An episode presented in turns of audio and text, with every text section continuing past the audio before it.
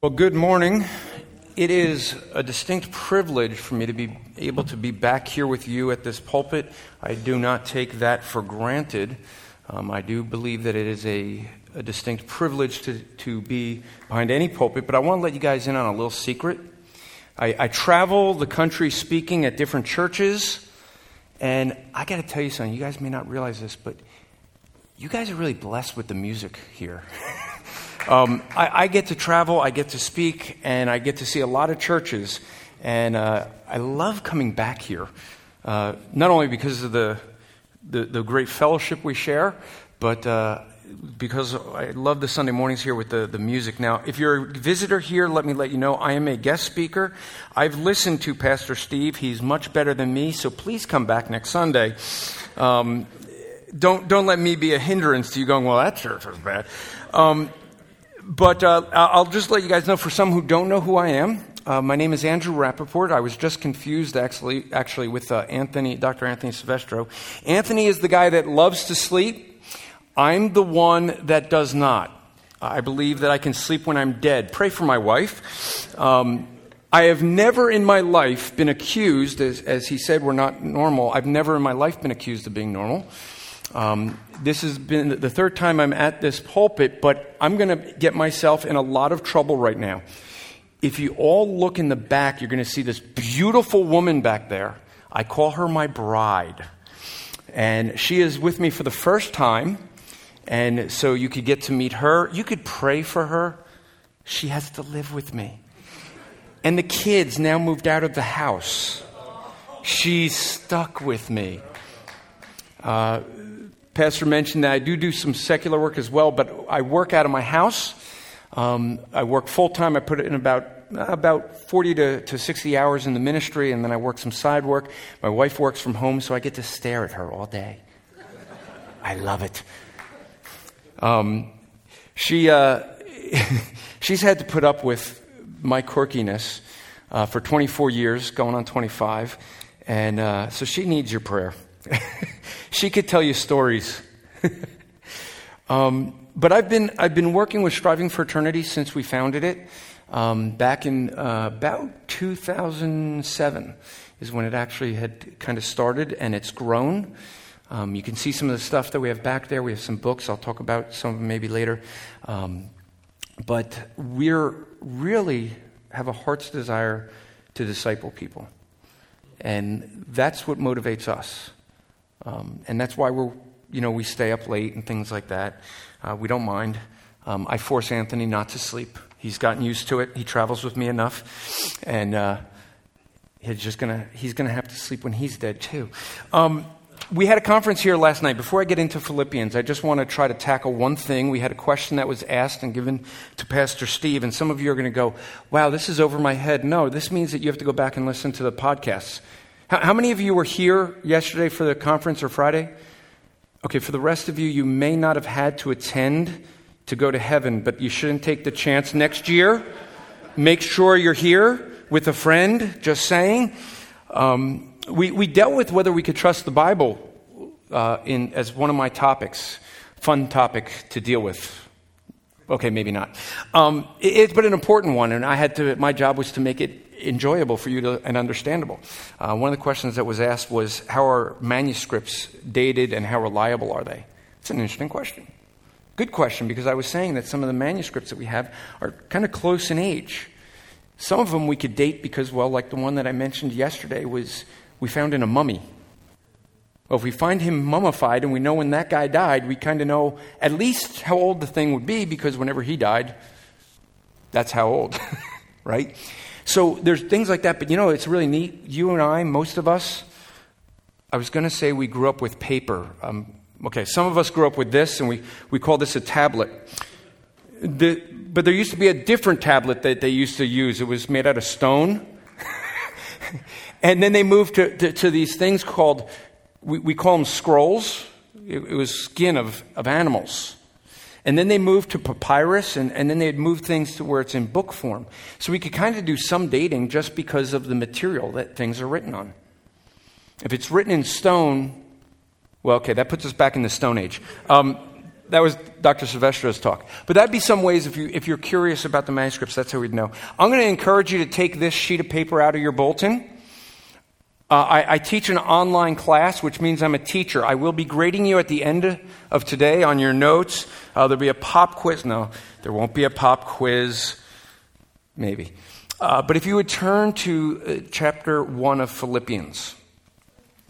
Philippians chapter 1. And I, uh, maybe it's my tradition, or maybe it's just that more out of reverence for God, Word of God. I'll ask you when you get to Philippians 1, if you would rise for the reading of God's Word. Um, and I'm going to start, so we have some context. I'm going to start in verse 12. It's always good to read the Bible in context. We're going to focus on 19 and following, but I want to start in verse 12. I'm going to read aloud. I'm going to read out of the ESV, which I have before me.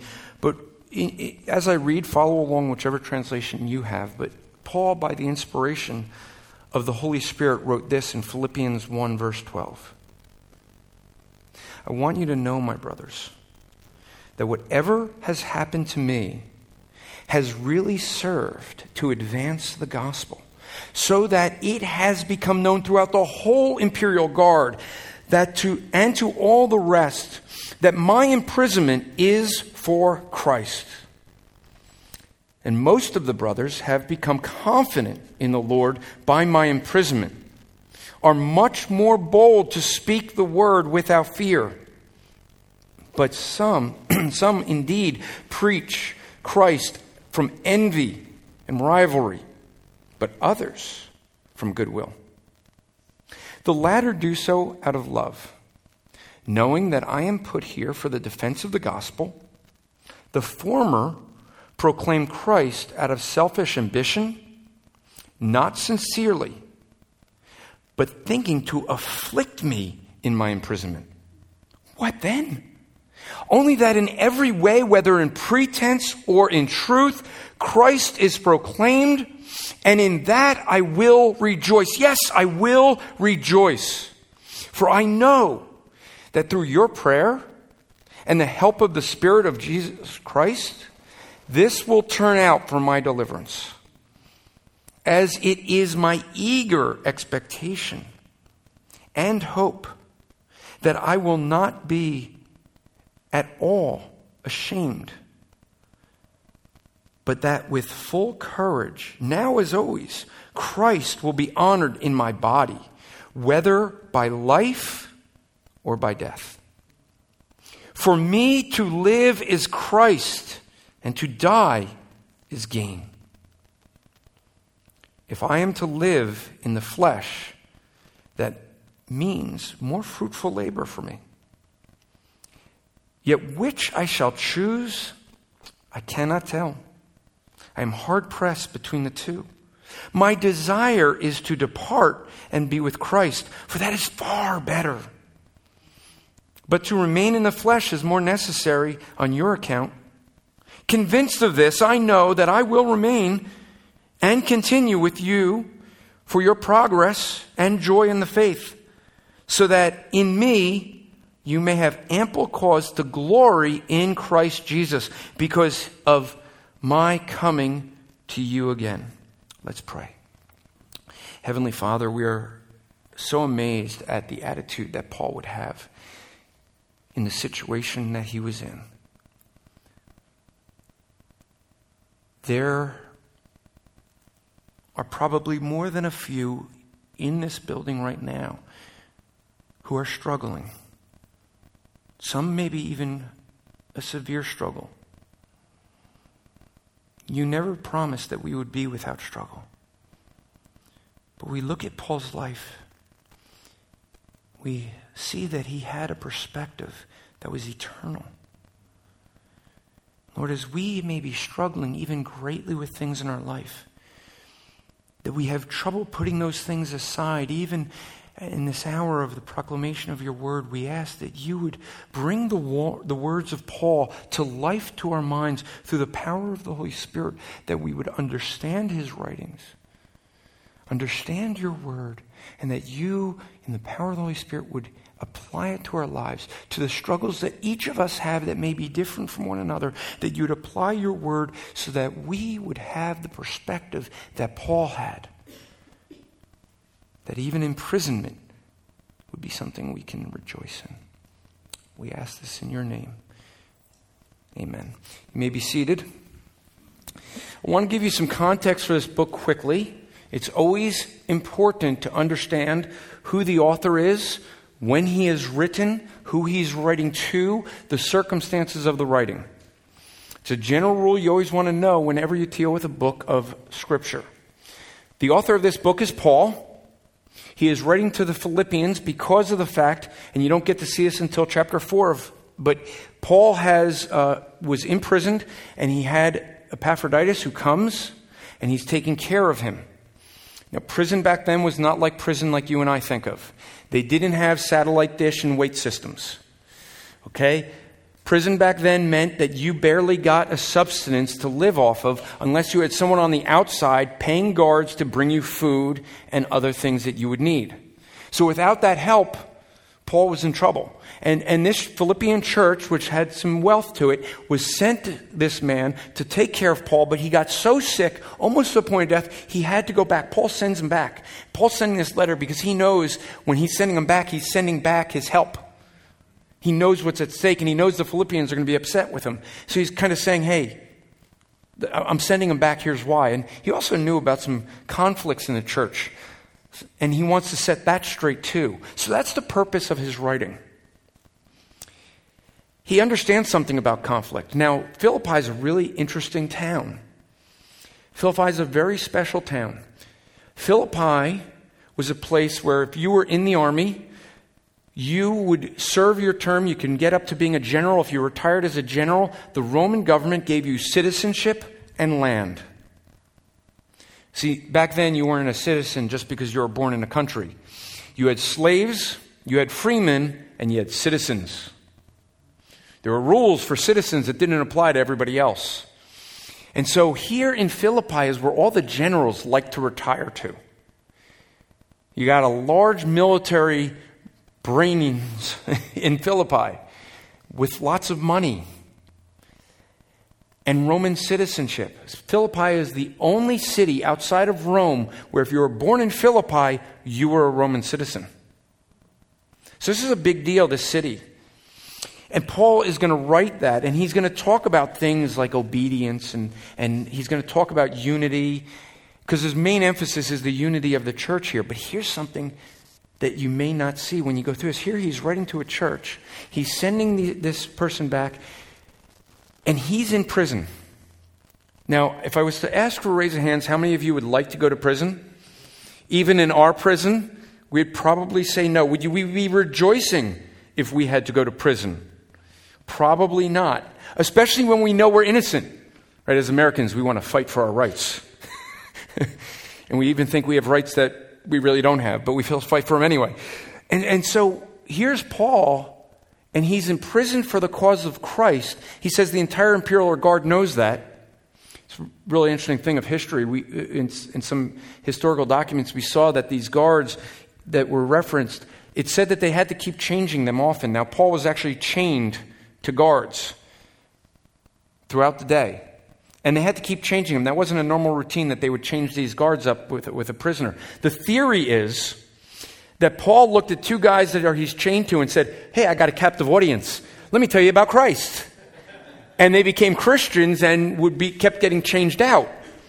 That's kind of tough to do when you have a guard that can beat you for any reason. Oh, wait, he was a Roman citizen. They couldn't do that. You see, even though he was imprisoned, he didn't have his trial yet. There are certain things they could not do to Paul because he was a Roman citizen. And so you look at this, here he is, he starts talking at the passage that we really started to read. I want to look at verse 15, just to give you some of this context. Because I don't know if you've ever had the experience where someone is slandering you. They're completely lying. You know it, they know it, but they do it anyway. That's Paul. He is in prison and he says that these people, He's saying that, the, the, because of his imprisonment, because he's in prison, he's sharing the gospel with the guards. Everyone is hearing this. Everybody knows why he's imprisoned. And here he is, and he has these people that are getting emboldened to share the gospel. Some of you came out with us yesterday after the conference ended, and we went uh, into Redwood City just to hand out gospel tracts. And I know some that were just like, hey, I'm just here to observe. But isn't it so much easier to just hand out that gospel tract when everyone else is with you and everyone else is doing that? It was so much easier. That's basically the encouragement that Paul was giving to these people. It's just so much easier. When you look at Paul, and, and he's still sharing the gospel even in prison. Well, I'm not in prison. I, I can do this. And then he starts saying that he realizes that he's emboldening some, but he, there's others who are doing it because they love him. There's others, he says, that are doing it because he says they're doing it out of selfish ambition and rivalry, out of pretense, out of as a falsehood. Why? He says they're to afflict him in his imprisonment. They're doing this specifically because of the fact that they want to afflict him and they know it's false and they know it's selfishness. Now, how do we feel? This is a problem actually we have as Americans. We love our individualness, we love our rights, and we fight for those things. Paul is rejoicing in people that are slandering him because it's making the gospel go out further. Is, is that the mindset we would have? Okay, maybe not. Whenever I come to this passage, I, I, I, think of a friend of mine. I used to work at a, was a counselor at an addiction recovery center, a live-in center. And one of the other guys that worked there, he wasn't always a Christian. he had gone through the center. And he went back to Washington State to visit his, his mother. And he, it's the night before he flies out. He had a very early flight. We hadn't actually heard from him for like a week. He was supposed to come back, and no one heard anything.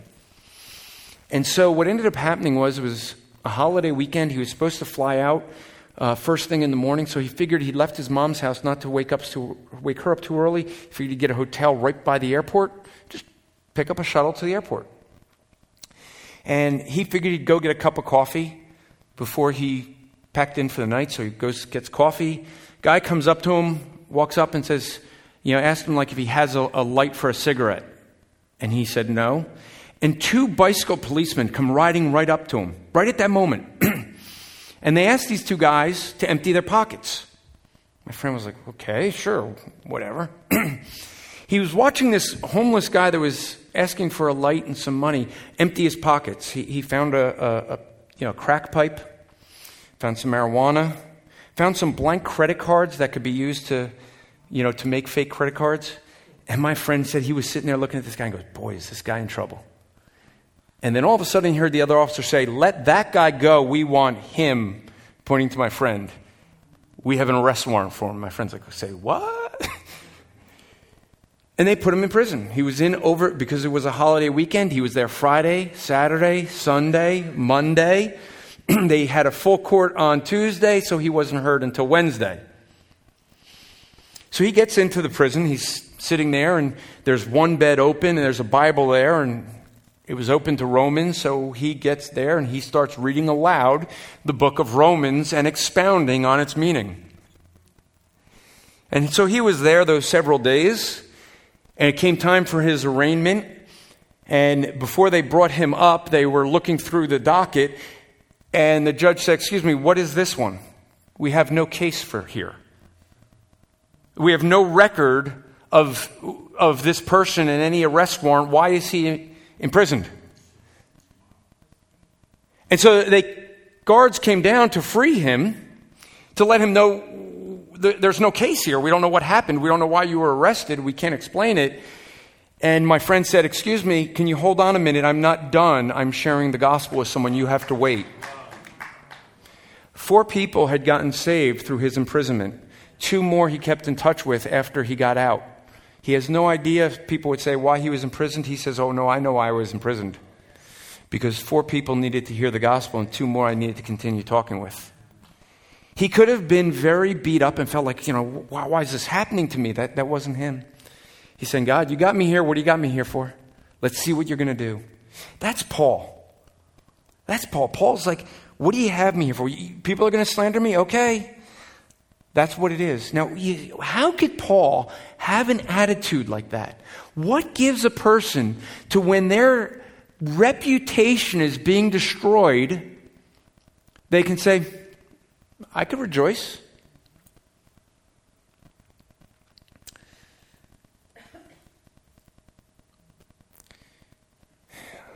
Sorry, um, Pastor Steve knows I'm kind of going through this in my own life right now.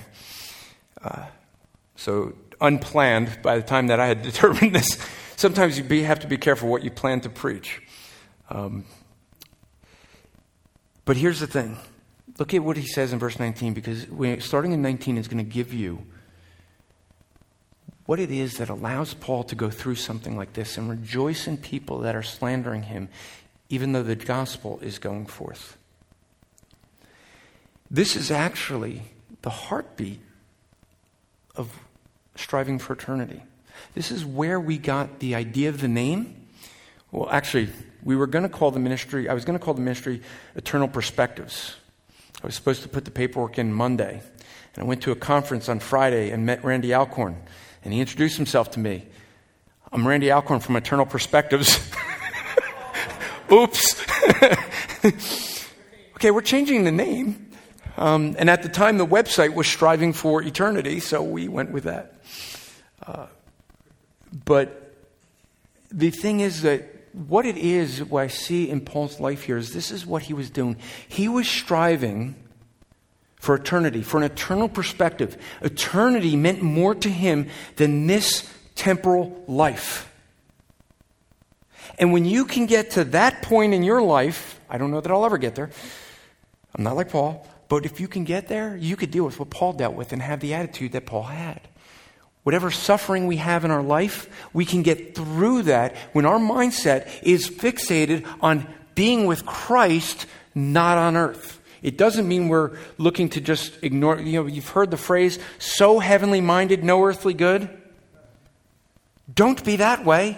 That, that's usually someone that is like, you, if you notice, Paul was, had some earthly good. You see, he was so heavenly minded that he was earthly good. That's the proper way it should be. We shouldn't be so earthly minded that we're no heavenly good. And we shouldn't be so heavenly minded we're no earthly good. We should be like Paul, who is so heavenly minded that he is earthly good. You know, John MacArthur says that there's, he says there's folks in his church that he's going to see in heaven one day. He just hopes he'll recognize them. That when they're glorified, they haven't changed so much that he doesn't recognize who they are. and, that, you know, we want to keep growing in our walk. Keep in mind, Paul did not get to the point where he writes us in Philippians in a day. This was a slow development over time. If any of you have read the autobiography of George Mueller, people read that book and they're just like, oh man, I wish I had faith like that guy. I mean, he would just pray, Lord, we got no food for the orphans. Provide some food and a milk truck breaks down or a bread truck breaks down right outside the orphanage. And people are like, wow, I wish I had faith like that. People often don't read the introduction to that book where George Mueller explains the reason he started an orphanage because he said, Lord, I want people to see what living by faith is like. What's the greatest thing that I could do in my culture to, to, that would be the most extreme way where I have to be completely dependent upon you? And he started orphanages. But the thing is, he also says in there that he didn't have that faith always. He says, I'm putting this autobiography out he says, I'm putting this out so people would know that that faith came slowly, taking one step after another. And that's how faith is developed. Paul did not have this faith from the beginning, it was developed over time, over those smaller trials that he had. And he had great trials, and they prepared him for this. And there's trials in our life that, if we're going to be honest, we would like to avoid, wouldn't we? We kind of want to skirt around those difficult times, but it is usually going through a storm that we grow, that we mature. Paul went through those storms of life. and matured through that. And to a point where he has this perspective that we see, he ends up saying, he's saying to the Philippians that he knows that their prayers are going to help him uh, for his deliverance. Now, this is one of the last letters he writes. This is his second imprisonment, if you know much about Paul. Was he delivered from that second imprisonment? History tells us he lost his head. By the way, why do we think he lost his head and not crucified? Because he was a Roman citizen. Roman citizens don't get crucified. See, that citizenship's a big deal. And what you end up seeing is that he never got out of this imprisonment. And he'll say later on, he was confident that he would get out. And guess what? He didn't. He lost his life while in imprisonment. People go, oh, see, he was wrong. Well, God never told him he was going to get out. This is Paul's confidence. Little thing when we read scripture, we have to read and understand that God used writers to write in such a way that they used their own style of writing, their own personality. This is Paul's personality coming out, and it's accurate to what Paul believed. God never gave him a confirmation that he would be free from that in prison. And some would argue, why would he ever have that confidence when he was told in Acts that he would be bound and brought before a judge? He was prophesied. I think that he, he was convinced that he would go before Caesar and that before Caesar he would be let free. That's what I believe was his conclusion. And I think he thought that God wanted him to continue to serve the different churches, Philippians being one of them. And what we end up seeing is that sometimes we have an idea what we think, and we can be very confident in that. We think we know what God's will is. And sometimes we're wrong. Sometimes people get very upset at that because we often make our will God's will. What we always have to be doing is aligning our will with God's will. And Paul is having a confidence, but it turns out, as we know history, we're looking in hindsight, that that confidence was misplaced in a sense because he wasn't free. He, he didn't go free. But that doesn't change his own, his own heart. But let's look at verse 20, because this is where we really want to focus. He says, My eager expectation and hope that I will not be at all ashamed, but with full courage, now as always, be honored in my body, whether life or death. So, this is the thing we're going to deal with the issue of life and death you, you see that he is he's confident in his body. Why would he say that? Well, you know, he's got marks on his body that show his confidence. He had been beaten. He had been whipped 39 times. In case you don't know why they'd whip someone 39 when the, the punishment was 40, you were not allowed to exceed 40 lashes in the Old Testament. So they would do 39 just in case they miscounted. Because the, the, the thought is if you go too far, you'll kill a person. So they're going just to the point of death. And he had that a couple of times. He, he's, he suffered many things. And when you end up seeing here, he, he's going to now talk about this issue of life or death. Many of us do a lot of things to try to stay alive, right? We want, we want to extend our life. Some of us try to stay fit. Okay, some of us don't. Um, I, have been joking with Pastor. I, I really, I, I've been motivated to, to get fit all of a sudden, and I probably wouldn't be if it wasn't for one simple thing. I have this date, November 11th, where I have to fit into a tux for my daughter's wedding. And I am going to fit into that tux. right? There are things that could motivate us. And, and, there's plenty of people that are motivated to extend their life, and they focus so much on the, their life now, whether it be in trying to be financially stable or in keeping their body fit to have longer life or making sure that everything medically is, is they stay healthy. And so many people spend their time trying to live, they don't think about death. I'm going to argue that wasn't Paul's mindset. Now, I know when we look at verse 21, many people memorize this and they apply it, and I'm going to give you a warning up front. I'm sorry if I ruin like your life verse and I tell you what it actually means. Forgive me. But we want to be accurate with Scripture. Because this is how a lot of people read this. They read verse 21 For me to live is Christ, and to die is gain. right? They, they focus on, for me to live is Christ. They focus on that living part. But as we read the context here, that is not Paul's mindset. He would read it, for me to live is Christ, but to die is gain. His mindset is he wants to be with Christ so badly that it's a gain. He prefers death over life. Now, he's not suicidal.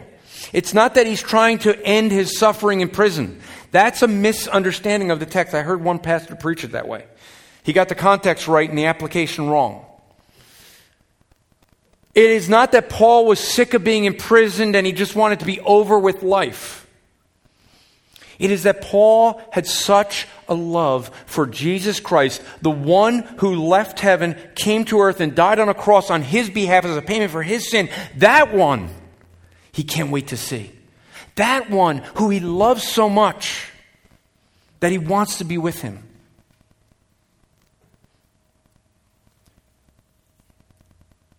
Someone asked R.C. Sproul whether, if he got to heaven and found out Christ wasn't there, would he want to go?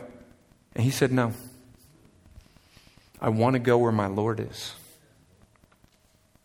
That's Paul's mindset. How do I know that? Well, when we look at this context, he says, If I am to live in the flesh, it means fruitful labor for me. Right? But then look what it says. Yet, which I should choose, I just don't know. I don't know which one to choose. I have two good choices. I have a choice of living on in the flesh and being a fruitful labor for you, the Philippians, and other churches. Or I have on the other side here death, where I get to be with Christ, the one who I love so much. I, I can't choose between those two. In fact, he makes it even more. In verse 23, he says, I am hard pressed between the two. And you're going, okay, yeah, he's hard pressed. No, no, let me, let me explain that word hard pressed in the Greek. Uh, my brother Tim here's got the Greek. He's going to check me out now. But here's this word hard pressed. This is a Greek word that was used for uh, basically when a butchers would, sorry, I'm going to get a little graphic, but when butchers would slaughter an animal, it is the term to refer to these two guardrails that they'd have on either side. And at one end, they'd be very wide. And as the animal walked further down, it got more and more narrow until they were hard pressed between the two, where they couldn't move to the right or to the left. Now, the butchers would do this so that, well, the butcher wouldn't get hurt, and so the animal wouldn't get hurt when they, sorry, slit its throat. So, what it would be is it would be wedged in to where you can't move. That is the word Paul is using to describe the situation he is in. He is like an animal being wedged in between two guardrails, and he can't move between choosing life or death. For many of us, that, if we're going to be honest, it's an easy decision. We choose life. Paul's saying it wasn't an easy decision. He wants to serve the Philippians, he wants to see them grow in their spiritual maturity. But he wants to be dead, not because of the suffering that he's going through. He was rejoicing in that. I mean, he's rejoicing in the, armed, the guards arm, chained to his arms and, and just being able to share the gospel with them. Now, that's an evangelist. I don't know that I'd be doing that. Dr. Silvestro might. You know, he'd probably be evangelizing to, to the guards. I'd be looking for a way out. No. I'm really good at picking locks now. Uh, right? I mean, think about this. Paul is sitting here and, and he is he is stuck. Have you ever been in a position where you're really stuck? You, you just don't know which of two decisions to make. Usually, when we're stuck in a position like that, it's usually because we're looking at the negatives of either side. Or, or we see one we really want, but we know we shouldn't choose that. we want to choose this one. We know it's bad for us. We know we should do this one. And, and that becomes a, a dilemma, we think, but this is a different dilemma. See, Paul wants both.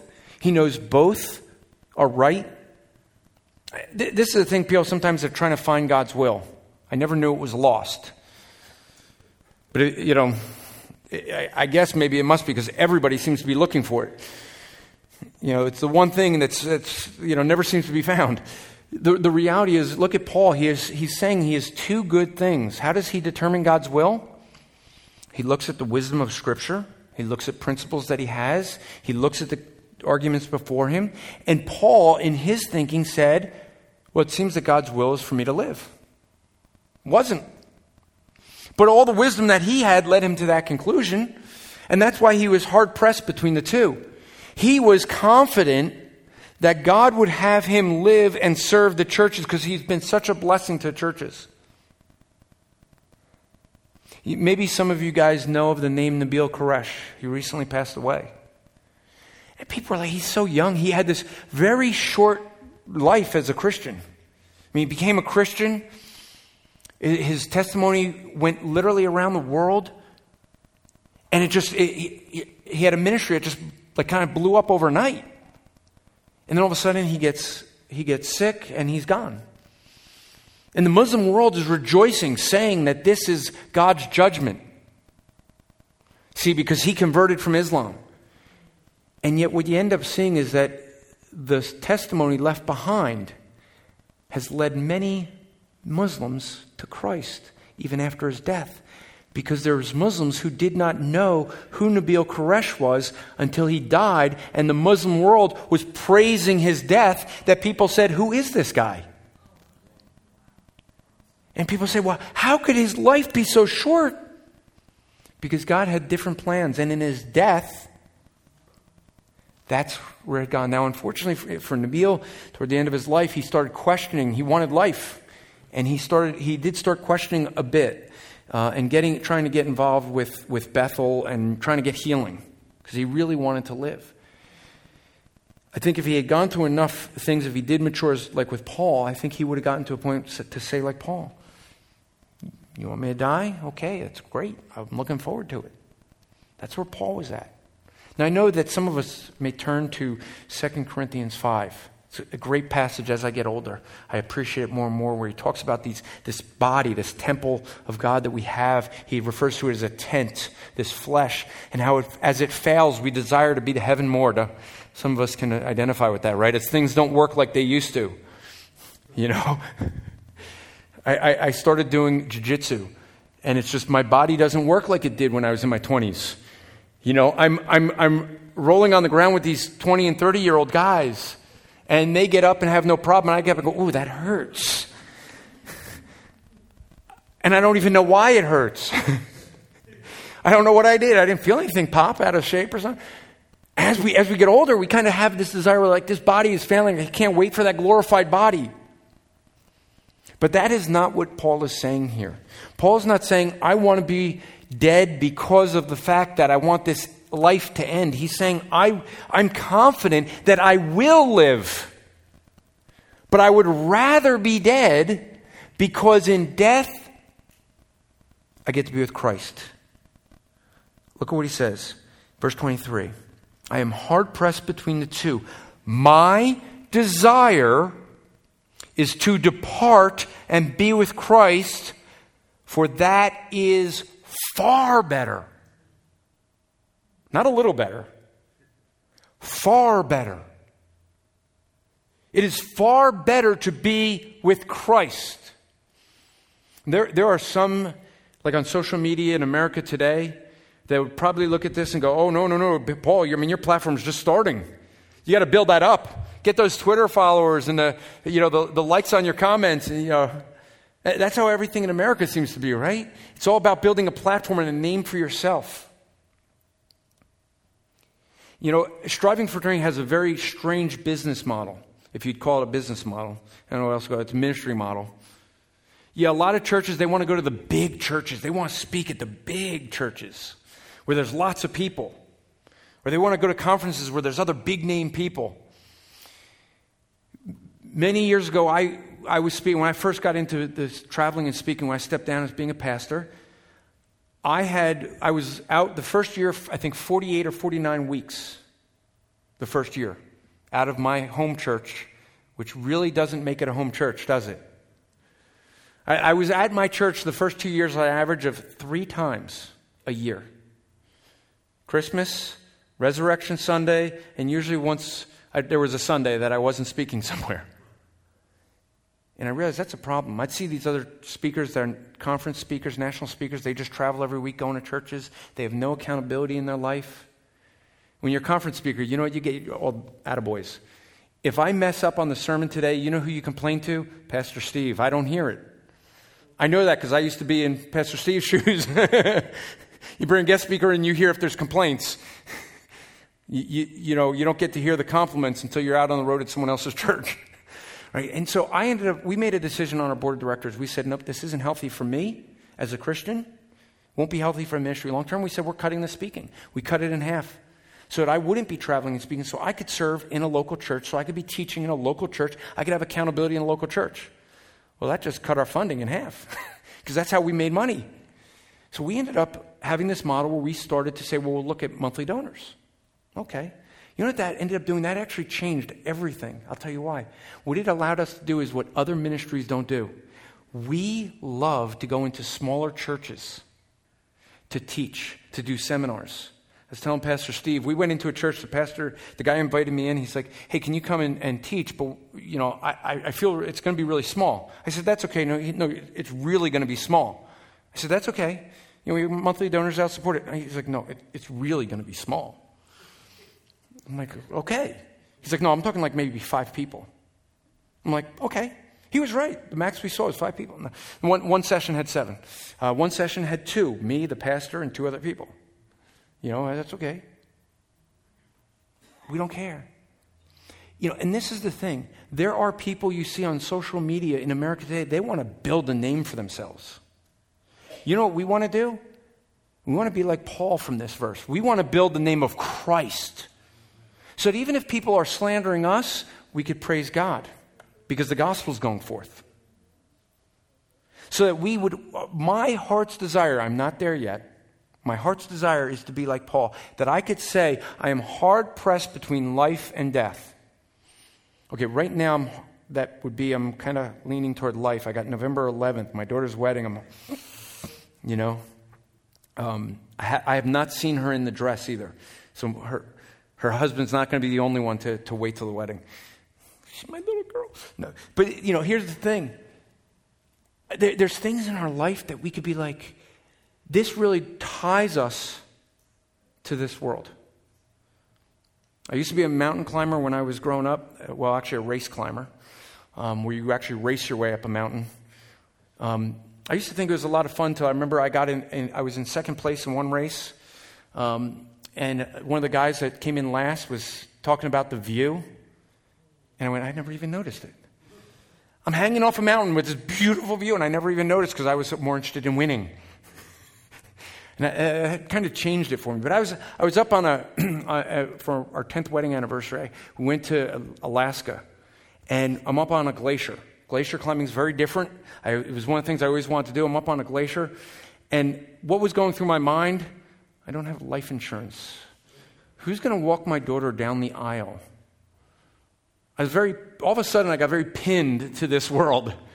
It actually completely ruined that climb. There was no excitement in it for me. Now, we just sang a little bit ago words, and you should never just sing words without meditating on them and thinking through them. You know, Psalms, this may surprise you, but do you know where you get most of your theology from? The book of Psalms. Why? Because they would sing theology. One of the reasons I love this church, you guys sing theology still. most churches I go to, they sing about me. I'm so wonderful, God. I'm glad you chose me. It's like our theology should be put to song so we remember it. You sang a song. And I don't have lyrics memorized, but it's but basically uh, you may find it, put it up, and get get it right. But Lord, bind my heart to Thee. I'm prone to wander. Lord, I feel it. Have you felt that? You just want to be close to the Lord, but you just feel your heart wander. That happens. I believe that happened earlier in Paul's life. We can get tied to the things of this world. And so, prone to wander, Lord, I feel it, prone to leave the God I love. My heart, Lord, take and seal it. Seal it for where? It's thy courts. Where his courts? That's after death. Seal it for thy courts above. You see, the writer of this understood somewhat of Paul was, was going through is that there are times where we feel this pull for this world, but our desire, our desire is to be with God, is it not? It should be. And we struggle with that. And that is the constant struggle that we have as Christians throughout life. And Paul is to a point where things have been taken away. And this is one of the things, if you do a lot of foreign travel in, in missions, you end up seeing. I was a pastor of a Chinese church, so I was very interested in the Chinese church, not just in America, but also in China. And Voice of Martyrs did a study on the Chinese church in China, why it was growing. And they did a, a study because here is a church where the life of a pastor is about two years. That's, it's kind of like the term in America the average pastor is usually about two years before he gets up and moves to a new church. Oh, wait, no, in China, that two year life was actually the life sentence. Soon as you are identified as the pastor, they hold you off into prison, into a work camp for the rest of your life, or they killed you. so, who becomes the next pastor? Whoever knows the Bible the best. And they would keep stepping up to that knowing that once they get identified, and it was about two years on average before the government found out who the pastor was and hauled them off. And so I would look at that, and it's like, wow, you know, that's not exactly a job you want to sign up for, right? but what is it that, that they said was helping the church to grow? This study ended up saying this. This was the number one thing that the church in China the fact that everything was taken away from them, they, they had no material things to hold them down. They had an eternal perspective on life. Everything for them was what is eternal, what's going to last, not the here and now. You know, I would uh, train, when I would counsel with the, the, the, guys who were the addicts when I, when I was a counselor, here was the interesting thing. I would tell them, you guys having had an addiction, understand what Paul is saying here better than most Christians sitting in a church. Because you understand what it means to sell your entire life out and give everything for one thing. Had a guy who had a $12 million company blown away because of cocaine. His job gone, his company gone, bankrupted. His wife gone. His kids won't even talk to him. Everything gone. Now he comes to Christ. Some people have to go through that. Some people have to lose everything because this life just pulls them in. And here Paul is saying, There's nothing in this life holding me down other than you. Being able to minister to you, Philippians. That's the only thing holding him in this world. Everything else is gone to him. One passage he calls it rubbish. No, for him, it is in death. He says to, to remain in the flesh is more necessary on their account, but that's not his desire, is it? His desire is to be with Christ. And when we can get to a point that we so desire to be with Christ, that we, we want Christ so much, it is at that point that the trials we go through, the suffering we go through, it will fade. It'll be vaguely dim, as the hymnist wrote.